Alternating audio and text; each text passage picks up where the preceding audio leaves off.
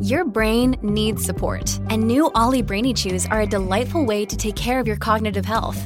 Made with scientifically backed ingredients like Thai ginger, L-theanine, and caffeine, Brainy Chews support healthy brain function and help you find your focus, stay chill, or get energized. Be kind to your mind and get these nootropic chews at olly.com. That's O-L-L-Y.com. These statements have not been evaluated by the Food and Drug Administration. This product is not intended to diagnose, treat, cure, or prevent any disease. Welcome to the Poetry Questions TPQ20, where we sit down with your favorite authors to talk about passions, process, pitfalls, and poetry. My name is Chris Margolin. Let's expand the conversation.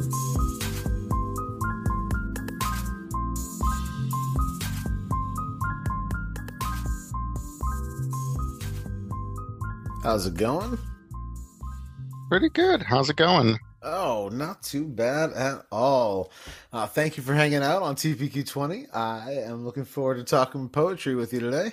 Yeah, I'm super glad to be here. Awesome. So, we always like to start off by saying, you know, uh, we know who you are, but our audience may be new to you. So, if you were to kind of give, you know, the publicist, the non publicist bio, what you're, you know, not, what's not going to feature on the back of your books, who are you? Uh, so I'm Phil Goldstein. Very glad to be here on TPQ. I'm a writer, uh, always been a writer. I currently, for my day job, work as a copywriter and editor for Amazon Web Services, doing stuff with their marketing department. And before that, I was in content marketing and business journalism.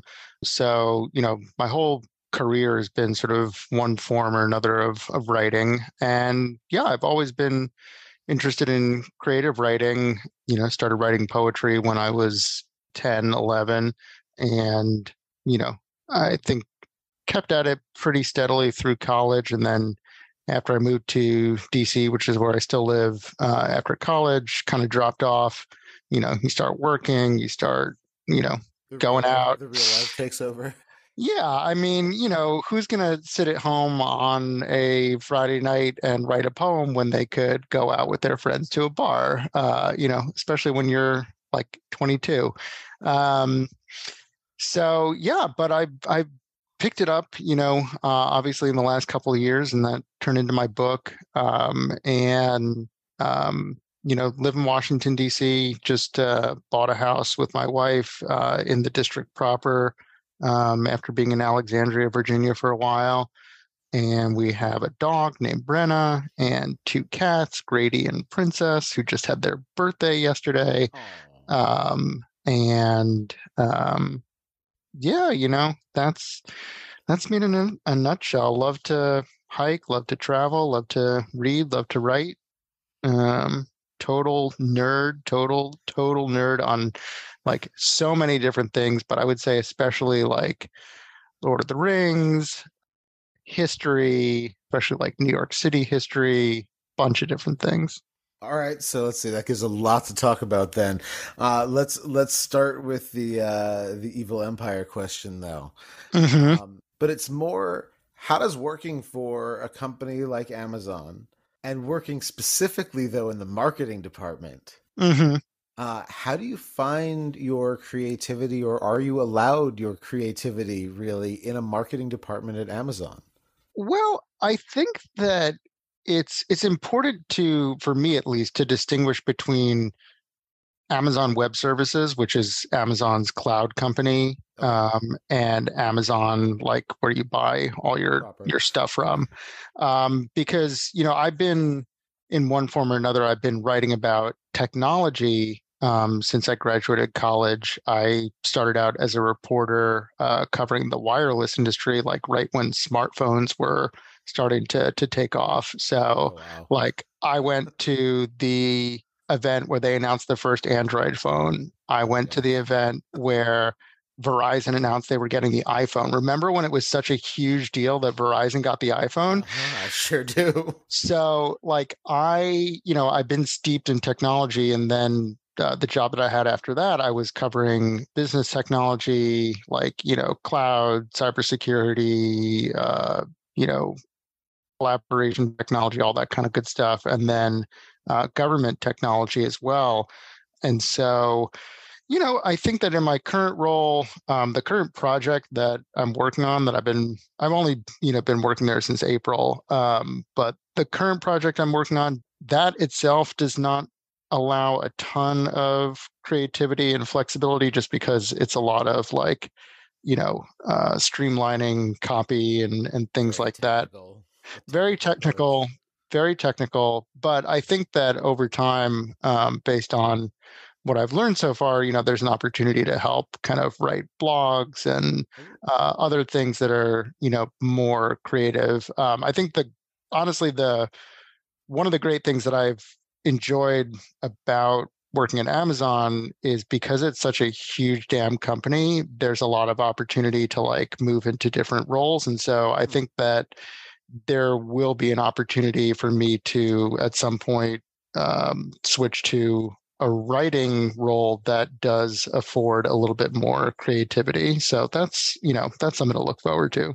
That's awesome. Now then the the the other side of that question is how do you compartmentalize then the more technical side of your writing from your poetry and does the amazon or does any of the technical work you've done over the years the technical writing work you've done over the years bleed into your poetry honestly uh, i find it relatively easy to compartmentalize it just because like they're two so vastly different things and vastly different kinds of, of writing. I wound up, you know, when I was writing a lot of the poems that became the basis for my book, I would write them mostly either at night or, you know, on my phone during commutes, uh, you know, because good chunk of it was written pre-pandemic and um, on the weekends. And so uh, I don't know if it bleeds into it. I guess, you know, certain ideas or turns of phrase, you know, but and so I did find it relatively easy to kind of separate those two things. Um, I will say that, you know, in terms of like science and technology bleeding into poetry, like one of my favorite like Twitter memes or like Twitter jokes is like, you know, whenever a poet, you know, uh, inserts like dark matter or you know some scientific thing into one of their poems and then you have the willem dafoe thing from spider-man i'm something of a scientist myself yes. awesome i love that. Do you so you also said that you uh you started writing poetry at 10 so i have to imagine you were listening to or being read to or reading poetry in some form at that age. Was there an early poet that that you kind of remember falling kind of falling in love with the words there? And then what was that like poet catalyst or who was that poet catalyst when you uh when you kind of finally said all right i can actually do this and you wanted to head toward publishing well, so I'll answer the first part first, and then I want to clarify with you on on the second. So, um, I remember when I was around that age, my mom got me this book, which I still have, um, called "A Treasury of American Poetry," um, and it's like you know, book of poems from famous American poets, but you know, for for kids. I mean, it's the it's the poems. It's not like they're like Reader's Digest version of the poems, but there's a lot of illustrations. Um, and I think in there, excuse me, I think in there, I really fell in love with Carl Sandburg, with Robert Frost, um, with Walt Whitman, who is by far and away um, one of my favorite poets still to this day, um, Emily Dickinson. Um, and, you know, that was kind of my first introduction to poetry. And in terms of a catalyst, you know, for later on, what do you mean by that specifically?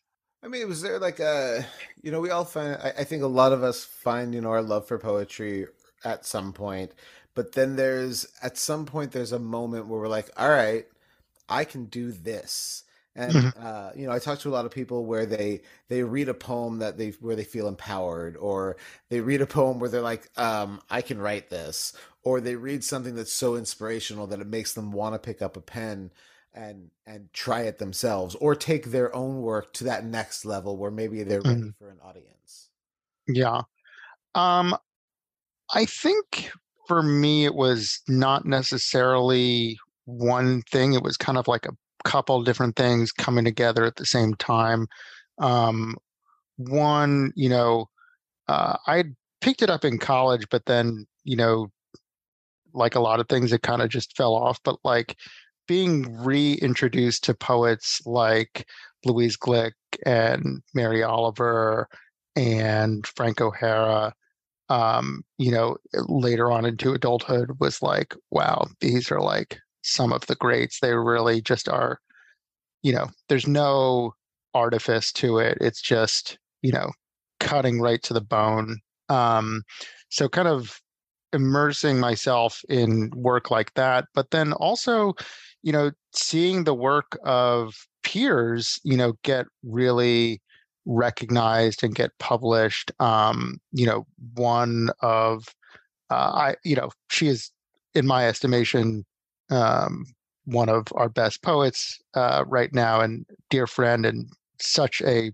better poet than I am. But um, my friend Rachel Mennies, um, her work, you know, really spoke to me. She actually is the person who edited the first version of my manuscript. Um, and um, yeah, you, you know, seeing people my age or slightly older kind of get poems published in in lit mags and uh, you know eventually get whole books published was like wow like you know this is not a crazy idea to to try this um, and just because I I had never done it. I mean, you know, uh, it it just wasn't something that was on my radar.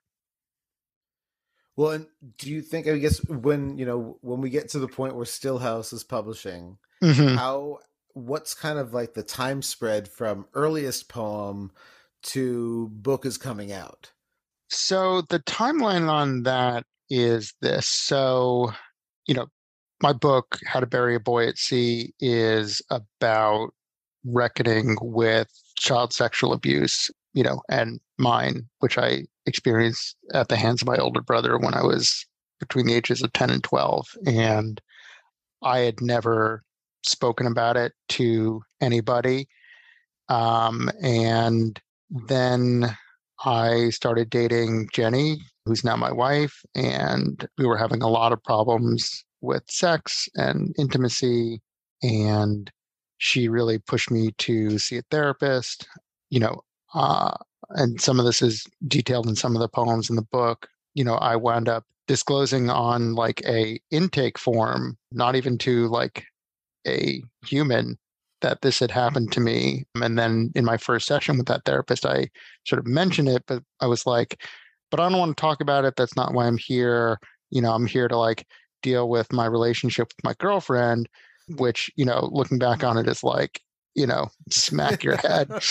Um, and we all, we all, pay a ton of money to eventually find out that we knew the original answer to the question we wanted to ask. We just needed to talk about that question. Yeah. So, you know, I worked with that therapist for a couple months. Then she left her practice. And then I started seeing uh, a different therapist who specializes in trauma um, in like spring of 2018. And I didn't write the first poem um, that would kind of serve as the foundation for the book until like that summer. But then, uh, you know, I wrote a bunch of poems and, you know, just because that was really cathartic for me and my therapist encouraged it and um, it helped me kind of process some memories. Um, and Jenny was like, maybe you could like write some more poems and maybe this could be a book. And so that's what I did. And, um, you know, it's, I'm incredibly fortunate because um, it was basically from the summer of 2018 when I first wrote the first poems. Um, like late spring, early summer of 2019 is when Rachel was looking at the manuscript. And then I was putting it out to you know publishers and contests and all kinds of stuff um, in the fall and winter of 2019 going into 2020 and then honestly like just as the pandemic was beginning is when Stillhouse reached out to me um, and let me know that they wanted to to pick up the book. So really a remarkably short period of time yeah. because you know I talked to people who you know I don't have an MFA I'm never going to get an MFA but like I've talked to people who got MFAs and they're like you know basically like typically it takes about 8 to 10 years between the time you start an MFA in poetry to when your first book is published if that's what you want to do. And I was really you know girding myself for a long haul um, not that I didn't think the work was good and was worthy of being published. I just, you know, it's like uh, I was and still am, you know, kind of a nobody in the the wider world of of poetry compared to, you know, even you know contemporaries um, and peers who've had work published in, you know, phenomenal places. You know, right. the New Yorker, Kenyon Review, you know, Poetry Magazine, like places that I can only dream of of getting work into. And I was like, well, I'm not those people, so you know, it's probably going to take a while. Um, and then you know, Stillhouse came calling, and it was really great to to work with them. That's awesome. Well, and I think it's it's nice when you get to that point where you realize you're you know, for whatever reason it is that you're not your peers and you're not, you know, it, it lowers some level of even subconscious like competition and then the anx or anxiety that maybe you're just not good enough or whatever. It lessens it lessens that and kind of allows you to breathe until something kind of perks up and then you realize, oh, I am I am worthy of this. Like it Yeah, I mean, I think that you know, many writers um, you know, compare themselves to people who are their peers or contemporaries and um, you know i do it all the time um, i try to not do it quite so much um, but you know it's it's hard to not compare yourself and to not feel inadequate next to you know somebody else um, who you know uh, whose whose work you admire, and that's you know gotten a book published by you know uh, a much bigger publisher than yours, for example. But I think that you know it really does do a disservice to yourself as a writer and as a person to you know live kind of in that shadow and it's unfortunate in the world of poetry just because like you know, as you know, it's it's so small and so niche and so, you know, there are just not a ton of sort of opportunities to go around. And again, I feel incredibly lucky, incredibly fortunate, incredibly blessed um, that, you know, I've had this book get published and, and come out. But, you know, it's there's just not a lot of pie to go around. Um, and so, you know, you do feel competitive even when, you know, you you really shouldn't because it's like everybody does their own thing. Everybody, you know, has their own style and their own way of doing things and their own interests and preoccupations in terms of what they write about. And it's, you know, you're not them and they're not you. Mm-hmm. And I mean, like anything, obviously, you know, it takes one it takes one poem read by one person in one magazine to you know to make it to make a huge difference with a retweet or something. And it is weird the world of of you know of poetry Twitter has it you know it's it's brought together a community that may not have otherwise you know gotten past the Tumblr era. But I think like you know it it's pretty amazing that you know uh, a retweet from a you know a Patricia Smith or you know or or somebody you know who's in that category you know if they see something and they retweet it there's where the hundreds and hundreds of you know of looks come from. Oh no i mean i i totally get that like when my book was on pre-order maggie smith uh like tweeted about it because i reached out to her um last fall to see if she wanted to blurb my book. She didn't because she's really busy, right. um, and you know she's working on her own books. Um, but you know, she was very gracious and um, was saying like, "Let me know, you know, when it becomes available for pre-order, and I'll, you know, I'll try to give you a little signal boost." And I was just so thrilled, um, just That's because like incredible. Yeah. Maggie Smith. Maggie Smith is a phenomenal poet, phenomenal person. That's awesome. Um, as we kind of steer toward the end here, who are you know we've talked about like kind of some of those contemporaries that you know you you want to keep up with at times, or kind of just that peer group that you're in. Who are those authors in the kind of here and now that you're reading and kind of get excited about when they have things come out? Oh, so many, um, so That's- many. such a I mean, question. you know, uh, I'll I'll try to give kind of a half dozen that come to mind, maybe more. Uh, like uh, Chen Chen, love Chen Chen. Can't wait for um, Chen's new book. Um, Your emergency contact has experienced an emergency. What a fantastic title! Brian Tierney, uh, who I know you just had on. Love Brian's work. I was really fortunate to read with him on Zoom back in April. Rachel C.R. Grimmer, whose book The Lime Letters came out early in the pandemic. Fantastic Nice. book. Everybody should go check that out. one I don't Uh, know, so I'll go back and look for that one. yeah, Richie Hofmann, Lisa Hiton, you know, just so many fantastic people. Um, um, Dan Cranes, uh, Catherine Pond, um, Ruth Awad, uh, Kimberly Ann Priest. Ruth just- is a, Ruth is going to be a powerhouse. Yeah, There's- Yeah. And let's uh we cannot we cannot possibly end without knowing where we can find your work and what is coming up next for you. Sure. Um, so my website is philagoldstein.com, P H I L A G O L D S T E I N.com. Um, and so all my poetry is there, stuff about how to bury a boy at sea. Um, can find me on Twitter at Phil Goldstein, um, on Instagram at Phil A. Goldstein.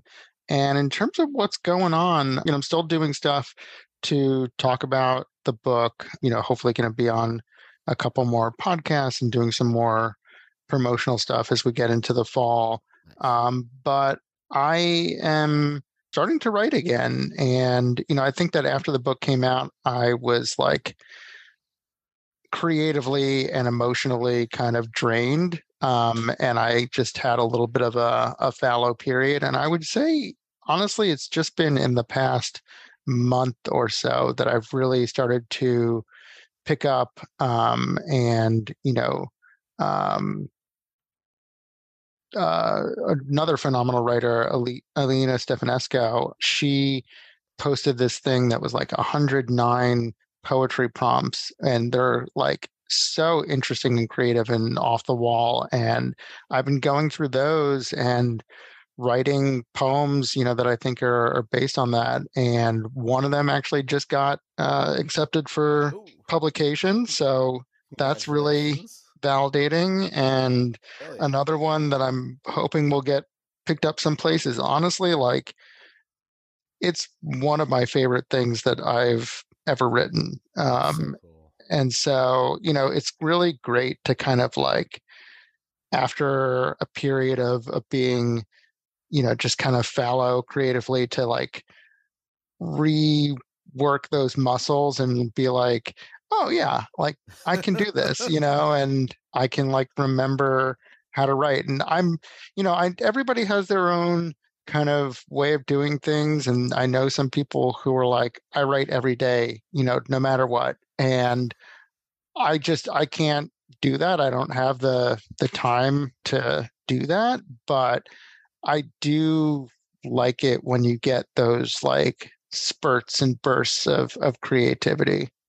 Absolutely. Well, thank you so much for hanging out with me today on TPQ20. We look forward to sending people your way and seeing what comes next from you, and definitely reading the uh, the newly uh, accepted pieces. So, with that in mind, have a great rest of the evening, and uh, we'll talk soon. Thanks so much. I really appreciate it. Thank you. Absolutely. Bye bye. Bye.